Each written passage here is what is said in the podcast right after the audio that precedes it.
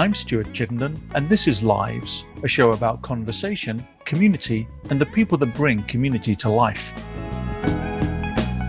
My guest today is Justin Fennett, the editor in chief at High Omaha and strategist at District Studio, joining me physically distanced by Zoom today. Justin Fennett is a marketing and content strategist with a passion for building communities and telling stories. His days are split between High Omaha and District Studio. High Omaha is a local print and digital publication. District Studio is a brand consultancy specializing in marketing and content strategy, digital and print campaigns, and content creation, working with clients around the country. After spending four years in Chicago, Justin and his wife Callie now live in a little yellow house in Omaha with their two kids, Aiden and Addie. Justin, welcome to the show. Thank you, Stuart. Let's start with Hi Omaha. And if you wouldn't mind just telling us what that is. Yeah, uh, Hi Omaha is a print and digital publication uh, driven to strengthen our communities through the stories that we tell. It got its start actually while um, I was in Chicago. Well, my family and I were living in Chicago two uh, two years ago, and the idea came while I was working at a architecture firm in downtown Chicago, one of the largest in the world. And I was working in their marketing department as a coordinator and got to be a fly on the wall on some of their largest meetings around pursuits for uh, planning and urban design. So, city planning. Um, they would go after jobs in Houston, Chicago, LA, um, and, and smaller markets as well. And like I said, I got to sit next to some of these, you know, our world's most talented designers and got to see the, the value that city planning has and uh, how it can really impact the way that we connect and that we um, the, it really determines who we connect with and how we connect with them and uh, as we were looking to come back to omaha after after our stay there, I started learning about things like redlining. And so redlining um, happened all over the country in the early 1900s and had impacted Omaha up until, well, still impacts our city. Um, but the, the lines themselves uh, weren't removed until 1970s. And so it was these, these stories of city planning that, um, you know, started out of uh, some really bad bad places and bad strategies. And um, these stories weren't being told. We, we never learned about them growing up. We, we never heard about them in the news. It takes wonderful organizations like the Union for Contemporary Arts to get the word out. And um, those were the, the stories that really sparked this idea for High Omaha, uh, a media outlet essentially that would would cover parts of the city that weren't often covered. It would cover stories that weren't often talked about. And yeah, we wanted to do them in different ways. We we value uh, good quality storytelling, good quality content, and so we we launched uh, with our first publication last year, uh, last April, and that was our goal. Our goal was to tell these stories in print, and that was the the end product so to say. Why print? You've chosen a format for this product that is in the marketplace as we know it now a challenge. Print media is challenged. So, what is the rationale for this particular uh, format and medium? Well, I so I spend most of my days in digital marketing, it's a format digital is a format that i've come to love. Uh, it's an easy way to connect with people. It's an easy way to get to know people around the world. Um, it's a it's a really easy way to share share stories but it's also a really really clouded medium. Print has this really print if done well and if designed well has a really good opportunity in a good way in standing out and kind of raising above the clouds of the digital side. And if it's done well, it's actually something that can be shared digitally and online and in social. And so um, I grew up always wanting to have my photos printed. I grew up always wanting to to, to publish uh, my work, and it got to the point where no one would do it. So I guess I was like, well, let me uh, let's just try and figure this out on my own. And so that's kind of where uh, the passion for print comes from. Is just this really beautiful format uh, for communicating stories that can last, and it has uh, more of a shelf life than digital and, and social does.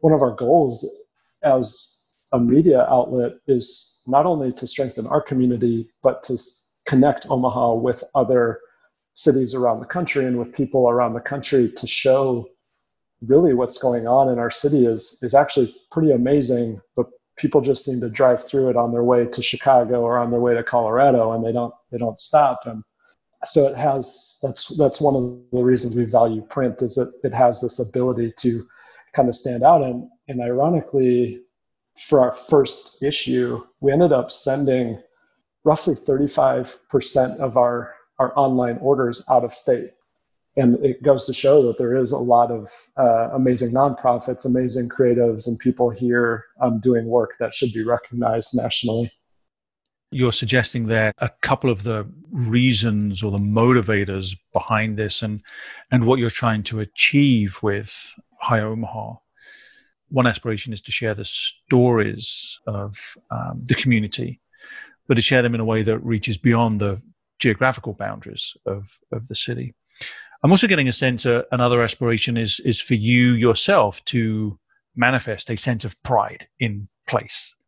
But rather than put words in your mouth, what are the grander aspirations that you see for High Omaha? I'm happy if you put words in my mouth, but that, but I can uh, um, elaborate a little bit.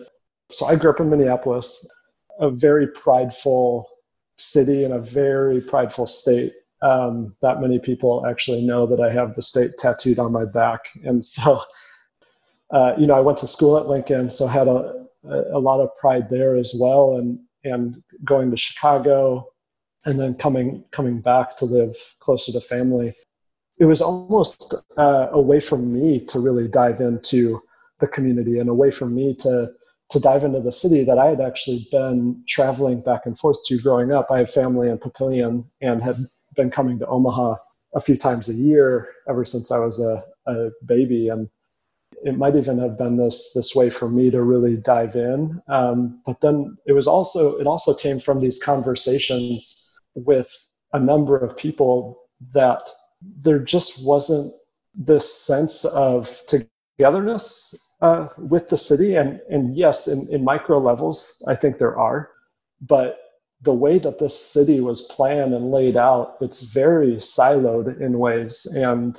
uh, very spread out and you know you can you can pick the church that you want to go to within a 15 mile radius you can live in elkhorn and commute downtown in 25 30 minutes and so there's there's this sense of being diluted or, or being spread out i guess what high omaha uh, you know at the core of it is is to bring those those pieces together and to uh, raise awareness around what's going on and, and the amazing things that are going on that people have never heard of, organizations that people have not heard of, and to just really provide that connection.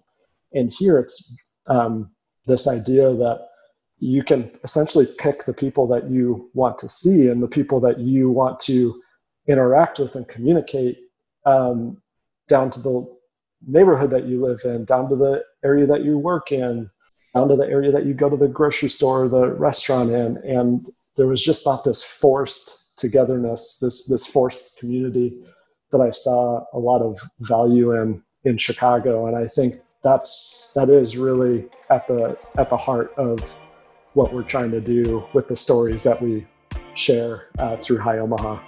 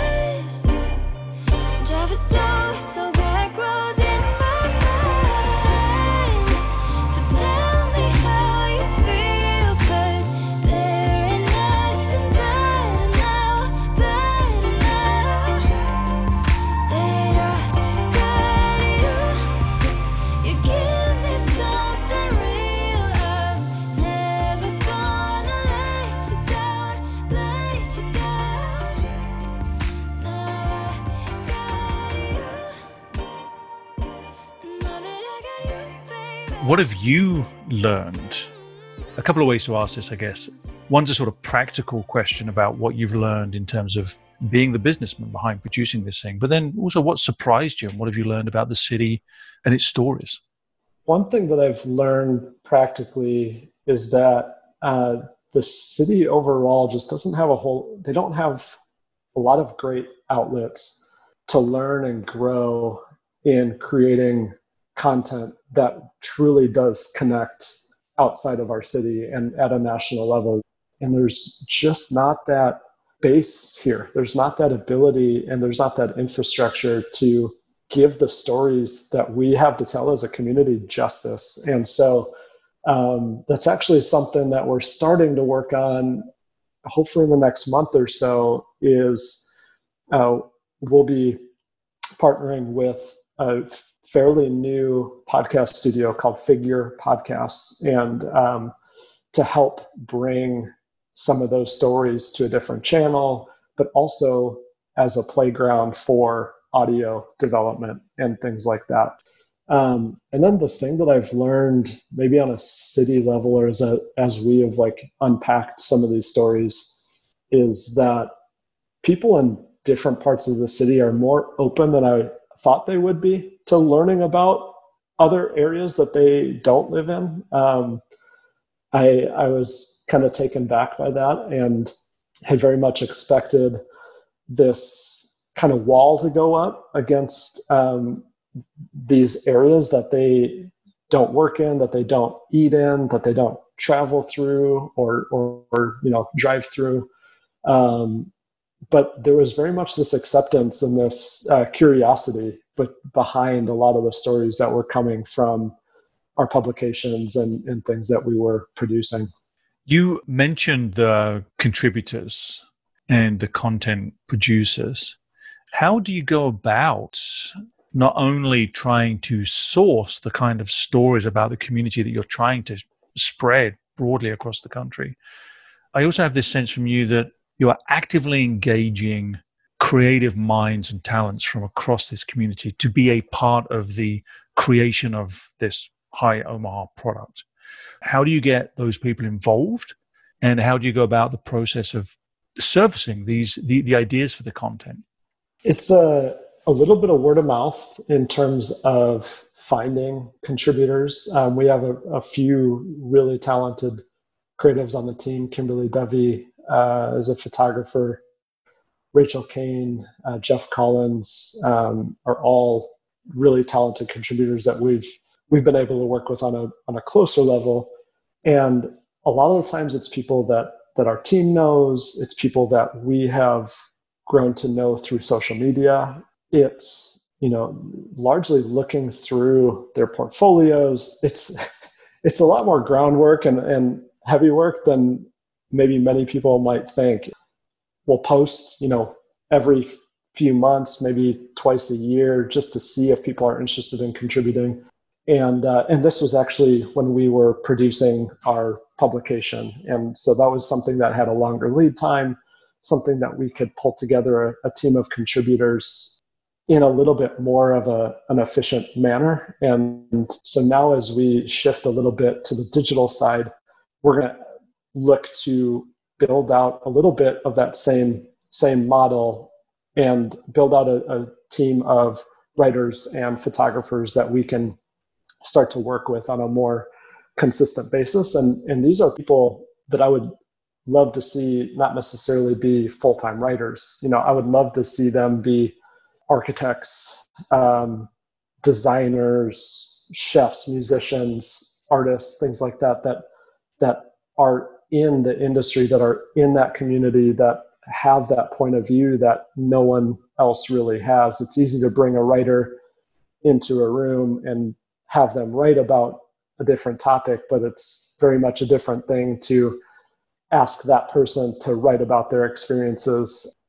Um, we actually had Bryce Colton, he was a, a, partner at the French Bulldog in Dundee, and he he wrote about his experience in the food industry, and it was one of the most transparent and well thought out pieces, and one of the pieces that resonated most, at least with me, because it was very much this point of view of being on the front line, and so so yeah, at least long term, we're we're looking to work with a smaller group of contributors to, you know, source content from, but also be able to send story ideas to them.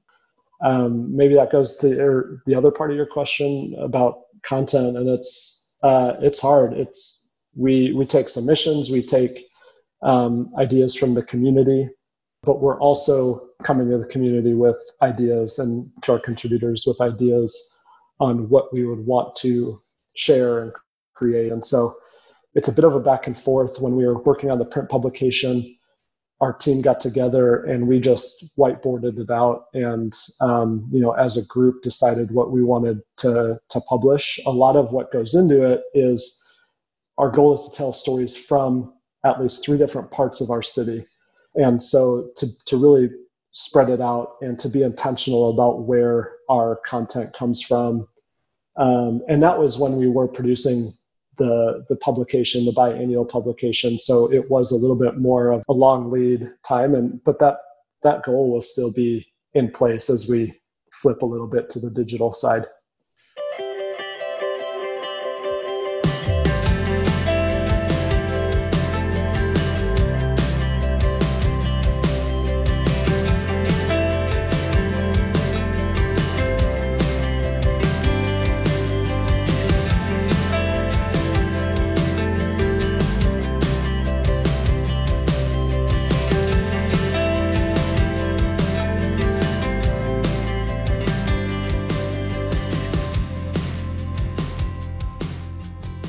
I don't think there's advertising in High Omaha. Earlier, we touched on that print media is a, an incredibly difficult market uh, just to sustain it. And so, what is the business model that makes this something that um, you know has has not only traction because people are interested in it, but it can be sustained in a in a marketplace? So we just started working on the advertising side, um, and it it was something that we started without the interest of getting into advertising to be honest. We i started this as as something that i knew i wanted to do and that i thought needed to be done for the city. And and it really centered on good quality content. And you know to kickstart it was personally funded just to get it up off the ground.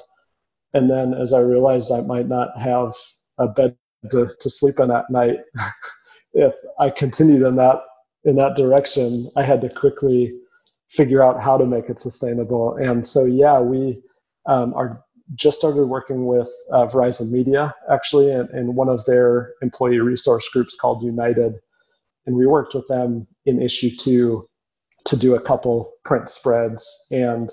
So that's been our first uh, kind of step into the advertising side. We've got a few other projects coming up that we're kind of walking down and, and are hoping to get live here soon. But um, it's very much you know content first platform um, and advertising second. And even as we get into the advertising side, we want the advertisements that we do to be story driven. We want them to be with brands that that have a very similar mission as we do and are invested in the community and and really care about the stories that are told from the community.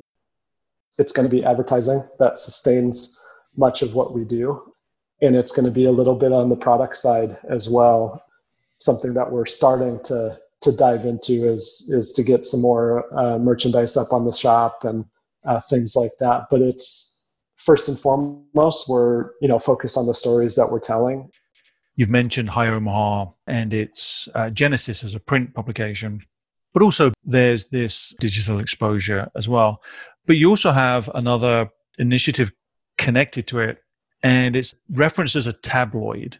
But I wonder if you wouldn't mind explaining what that is and and why. What's its intention? As the pandemic started closing our community down and impacting some of our ad partners and, and things like that, we um, I, I, wanted to say quickly pivoted, but we did not quickly pivot. it took me a, a couple weeks to to really figure out where High Omaha's place was in the community as these stories started punching us in the face. And uh, so this the serial we're calling it a serial tabloid and we have no idea when it'll end. And it came from the spot of wanting to uh, one continue some type of print piece some type of tangible uh, well designed print piece. But two covering our our newfound schedules at home and how that has impacted our our lives. And that's really where it came from where it'll be a, a bit of a bi-monthly serial tabloid. Part of the content is going to be from a home series that we started where we're sending out black and white film digital or not digital disposable film cameras. And we've sent roughly 14 out already. Um, and our, our mission there was to really document this this time this pandemic um, and our time at home and how it's impacted our lives. My first goal in that project is to use those down the line whenever it feels right to publish a book. And so the end goal with these cameras are are to end up in a, a printed book piece. Um, but for the time being, I, we also felt that it was important to get something out, you know, some type of highlight out. And so the serial tabloid, the serial aspect of it is is uh, you know journeying alongside this home series with these disposable cameras that we're handing out and then the other aspect is content that we felt like, and actually that people told us that they would want to see, whether it's bring encouragement or bring, you know, a little bit of a break in their day.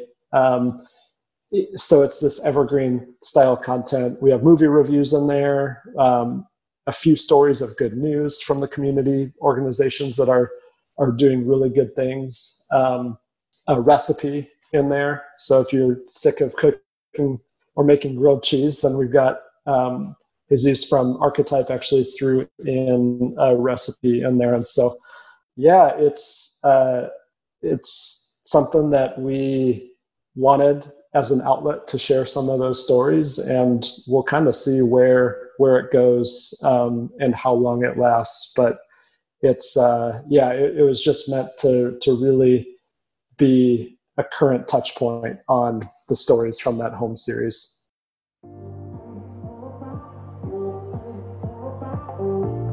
You are listening to Lives. We'll be back after the break.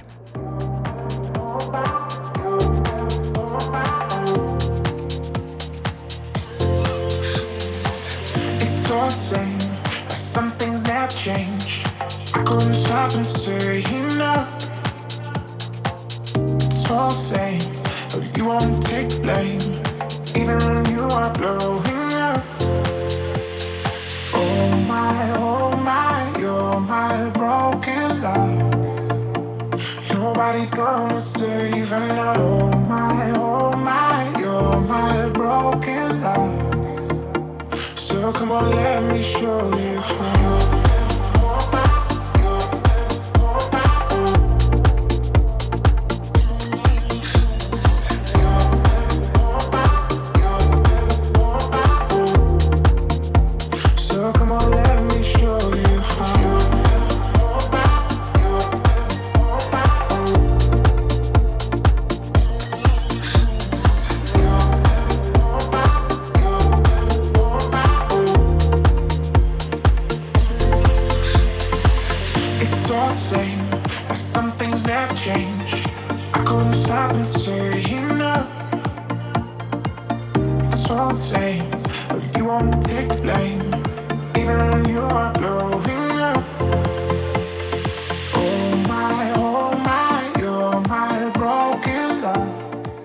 Stuart Chittenden, and this is Lives.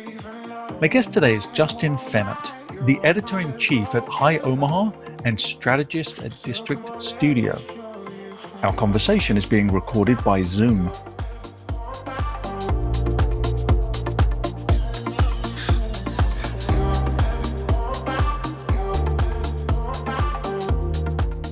So, so let's turn to um, District Studio. Let me ask um, all the important questions the the the why the when the who the what the where. So district studio started in 2014 uh, with a partner of mine jane smith actually and we we started it to really service clients on the marketing side and on the content side. And a lot of it came from uh, my passion for community building within the brand space and within the marketing space. And I actually have a really wonky journey into marketing. I, I've went into undergrad for nutrition and exercise. Um, thought I wanted to be an athletic trainer. Found out quickly I didn't like blood, and so that that turned me off from that occupation. Uh, turned into strength and conditioning and ended up getting my master's in exercise science at UNO.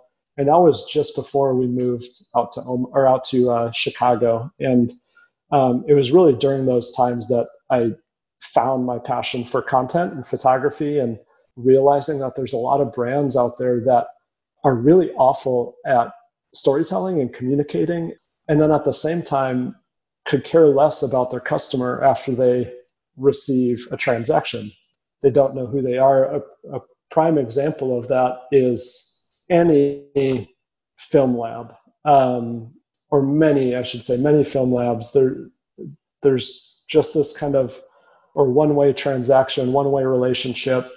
There's not really the sense of knowing the person behind the brand, and there's not really on the brand side, not really this this care to know their customers as long as they're still bringing film in um, to get developed. And I hope that doesn't get me in trouble locally. But it's the sense of truly bringing this passion for truly caring for the end user. And so District Studio actually started how I never planned it to start. And um, as we were coming back from Chicago, as we were moving back to Omaha from Chicago, I put together my portfolio fully intent on finding a safe job uh, finding a nine to five and something with benefits. And as I started handing that portfolio out, it became fairly clear that I needed to start something on my own because there just wasn't that role, even internally at, at large companies, that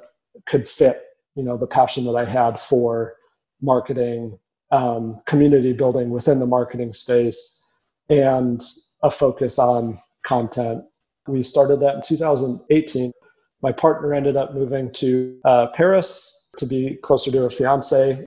Um, and so, yeah, so she ended up moving and, and is now running her own consulting business. And uh, we currently work with a, a few local companies and uh, a couple national brands. And um, it, it was built out of this place of telling better stories for, for brands and, and helping them build relationships on a on a deeper level with their customers. I don't know if you intended to be an entrepreneur. It's absolutely abundantly clear that that is what you are, of course. But did that somewhat stealthily creep up on you and you found that it was just obvious that you had to be an entrepreneur if you were going to do what you wanted to do? Or, or was this a plan all along, or did you have to dig deep and find the courage to say, I am going to go all in on this risky adventure of my own thing? That's a that's a phenomenal question. I think it's a little bit of both. As I was growing up, I watched my dad run his own business, and he was a tile contractor for 30, 40 years. He had done it ever since he was 18. And so I grew up watching him run his, his own business. I grew up watching him put his work aside to uh, to come to my sporting events and to come to activities as I was growing up. And so I, I got to see this freedom that he had. And I don't know if I'd call it freedom now that I'm, I'm running my own business, but it's it's this really hard balance. But I got to see he he made you know very hard choices to to to run his own you know often at times unstable company. And he even had to pivot along the way.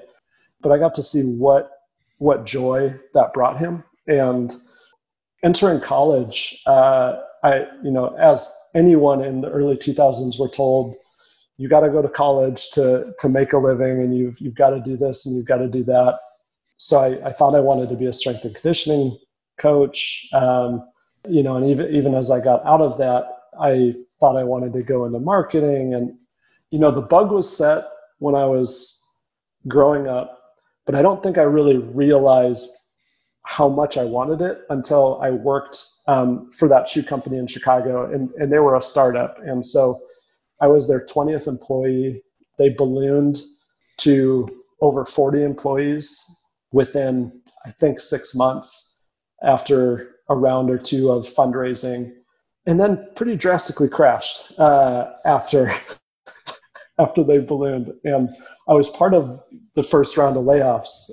And I still remember it to this day. Our, our son, who's four today, he was one month at the time when I got let go. And even going through that trial of sorts, it kind of laid laid the groundwork for what I would experience going forward. And and so I think it was really after that that I realized that I could do something on my own before that, I had no idea uh, if I could sustain something. And so I think it was really, it was really through that experience. Uh, and I always talk about it and I think about it in this kind of two chapter sense. The, the shoe company being the first chapter where I, I got to learn a lot about the startup world, a lot about marketing.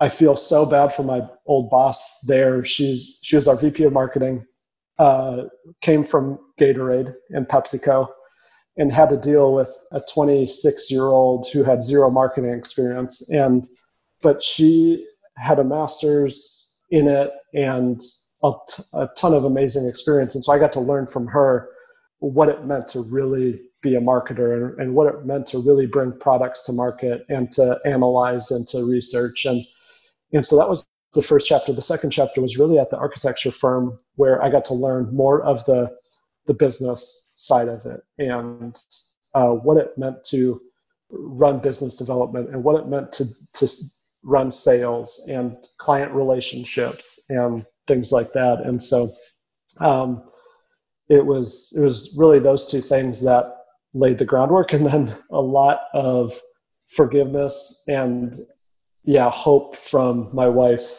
in uh, in starting it. So um, it's yeah, it kind of goes goes deep, and uh, but there's a lot that um, had to happen for me to even, and a lot of amazing amazing people that have had to deal with me along the way to to get me to this point. So. Was a cold, wild winter. You were sleeping on my shoulder. I was praying that the raging storm would stay a little longer with your feet up on the dashboard of my summer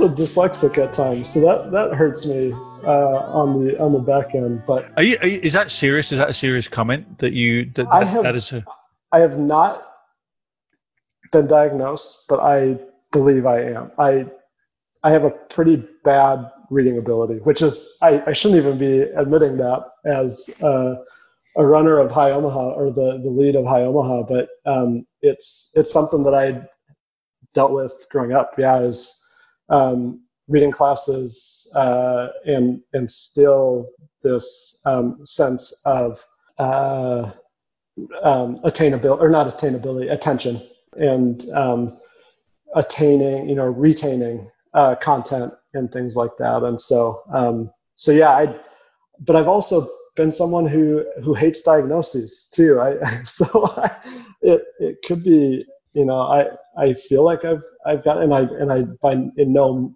way want to you know put that on the level of, of people who have been diagnosed if I if I do not have it. But um, yeah, I've also been scared of the diagnosis world as well. So that kind of has has kept me away from it. I've often thought that uh, uh, entrepreneurs themselves cut against the grain in some ways, and that could be countercultural or just defying norms or whatever that happens to be. And as you say, without diminishing anybody else's life experiences or, or even trying to evaluate one and compare one to another, it feels as if it, it doesn't surprise me at all that you might self regard or be self aware of some sense that there were or are impediments, but nonetheless, you're you're shaping the world in the way you you want it to be.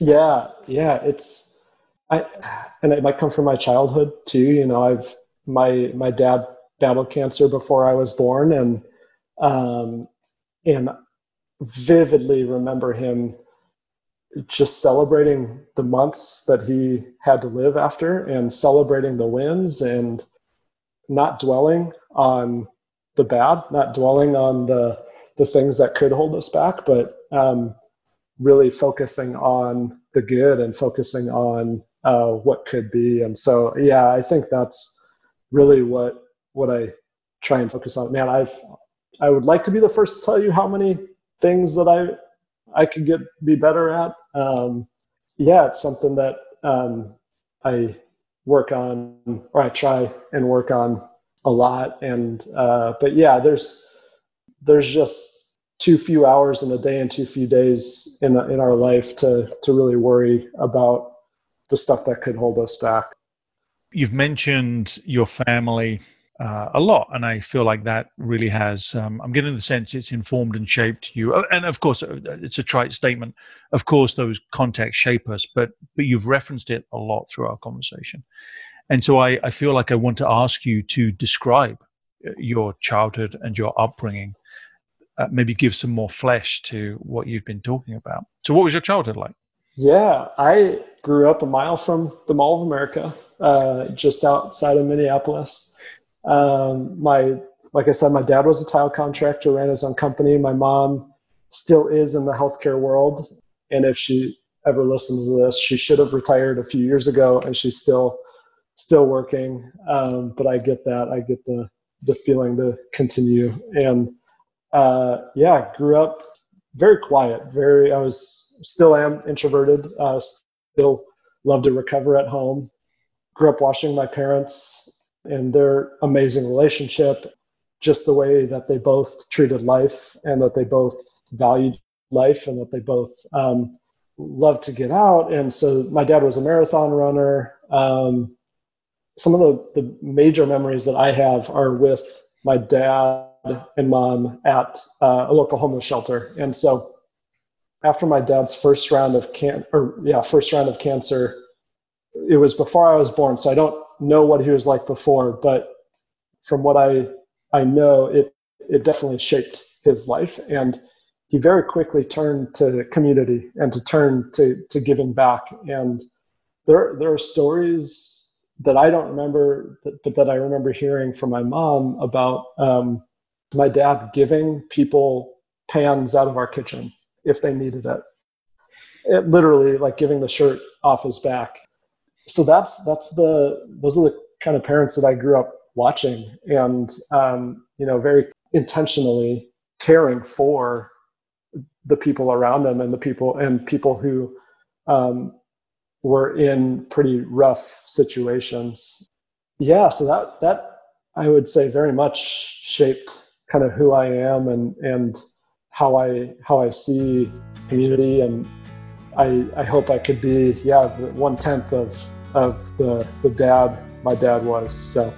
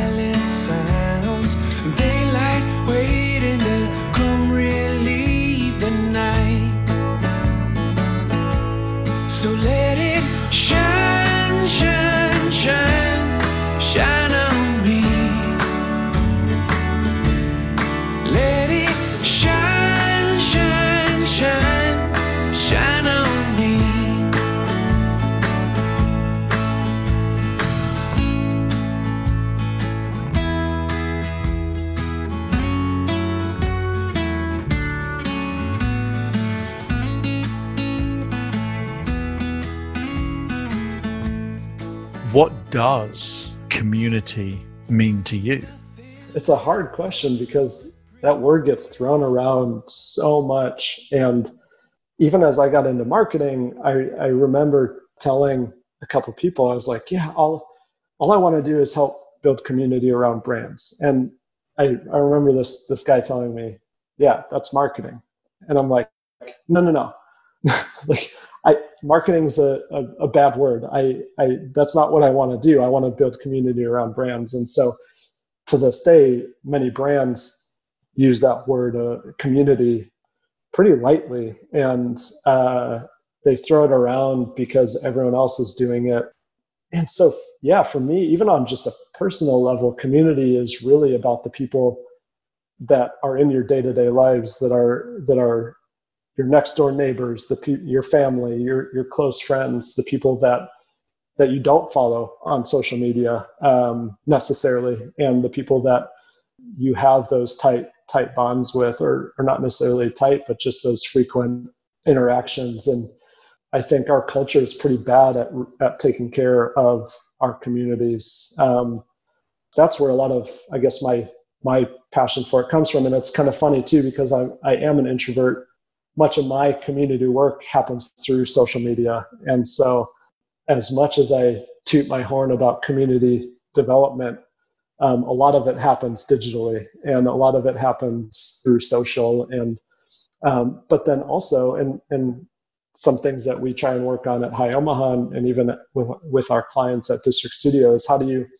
take those relationships that you've built online and how do you take them deeper? How do you take them in person? Maybe, maybe not today's world, but um, you know, how do you create events for brands that that help connect their customer bases in different ways? Um, how do you create events or or series or, or panels or things that bring creatives together um, or or whatever community that looks like but but just trying to find unique ways to to bring people together and so I even think about like our church in Chicago versus our the the overall church in Omaha. Church in Chicago congregation was very seventy five percent, I would say, lived within a mile of the building. So you saw people at the restaurant, you saw people at the grocery store, at the park, at school, and it was that Monday through Sunday kind of relationship. And locally um, or in a, a, city that is very spread out where I could drive to Elkhorn to go to church if I wanted, those relationships are dilute. They're they're not to me not as strong as when we are quote unquote in community, maybe together on a on a day to day basis. And so so yeah, I I both love and I both dislike the way the word community is is thrown around today's world let me ask you then an unfair, in some ways, uh, closing question.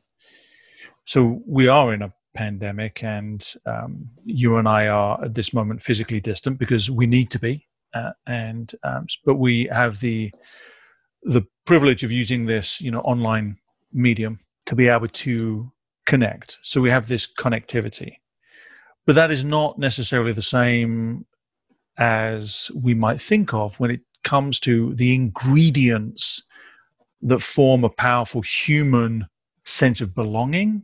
Or if we take that word community and maybe extend that into the um, story you were sharing and, and, and maybe convert that word into communion with a congregation of people.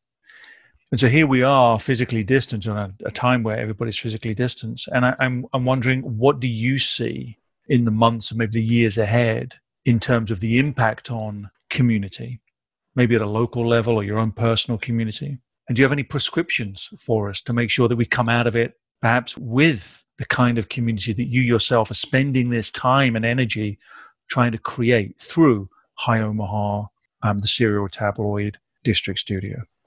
I think at least over the next six to 12 months, hopefully even longer, I have this feeling that it's we're going to be a lot more intentional just with the the way that we um, connect and the the people that we connect with and how we connect with them.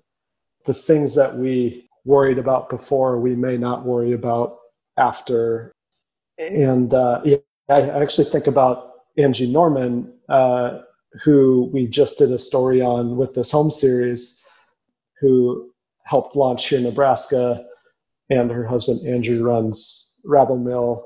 Um, in our interview, we were talking about this this idea of hosting people and um, having people at home. And I, or she she talked about this point of before this whole thing happened, she was very worried or, or maybe um, had had some anxiety in having people over and, and in how her home uh, was would portray her or her family or um, or just in how it was organized or how clean it was and she said after this whole thing it's it's taken away even the thought of caring about the objects in our lives and caring more about the people in our lives in our relationships with them and that i think that is a prime example of what we'll continue to see and um, and I love it for that. You know, I obviously do not like the impact that it can have on our health and, and on our community at large and job markets and, and people have lost their their jobs. But there is that silver lining in it where i feel like it'll it'll bring us closer together and hopefully in a more real sense um, and hopefully in a in a longer sense as well and, and that it sticks around and that it's it's something that we we don't revert back to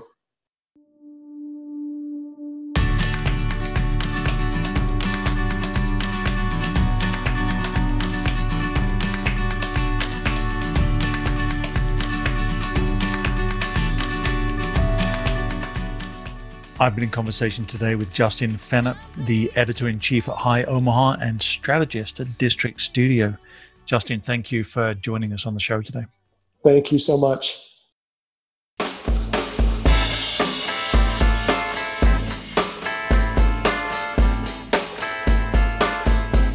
That's the end of this week's show. Our sound engineers are Mark McGaw and Dalamar McTizik. I'm your host and producer, Stuart Chittenden. Live's radio show is an executive production of Squish Talks. Find links to podcasts of this and previous shows via our Instagram and Facebook profiles at Lives Radio Show. Join me next week for more conversation, community, and the people that bring community to life.